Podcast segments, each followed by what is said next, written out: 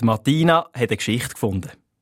In der S3 ist sie gelegen, auf einem Tischli beim Fenster unter einer verrumpfelten Gratiszeitung. Häuseli Papier, vollgeschrieben mit einem grünen Kuli von zoberst bis zunterst. Die Martina hat in den Gang rausgeschaut, es war spät zu oben und der Zug leer, also hat sie säuferli die Blätter unter dieser Zeitung vorgezogen. Nur schnell einen Blick drauf werfen, hat sie gedacht, aber der Blick ist bleiben kleben.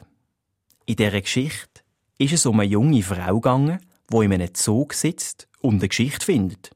Die Frau in der Geschichte, die die Geschichte gefunden hat, ist verschrocken, weil die Geschichte in der Geschichte von einer jungen Frau gehandelt hat, die eine Geschichte gefunden hat. Und in dieser Geschichte hat eine Frau in einem Zug eine Geschichte gefunden und an dieser Stelle hat Martina aufgehört zu lesen. Da hat sich irgendjemand irgendetwas überlegt, aber das war jetzt kompliziert.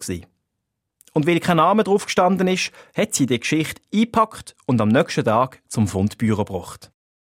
Sie haben eine verlorene Geschichte gefunden, hat Martina gesagt.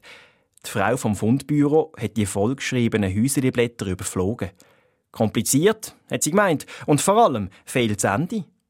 Sie hat Martina die letzte Seite gezeigt, wo die Geschichte zmitzt im Satz aufhört. Erst jetzt hat Martinas Mutter mal gesehen, wo die Frau vom Fundbüro auf dem Unterarm hat. Sie hat wieder aufgeschaut. Sandra, bist du das? Sandra hat Martina angeschaut, die Maske schnell abgezogen und sie angestrahlt. Die beiden sind in ihrer Kindheit jedes Jahr im Sommerlager in Grindelwald gewesen, haben sich dann aber komplett aus den Augen verloren.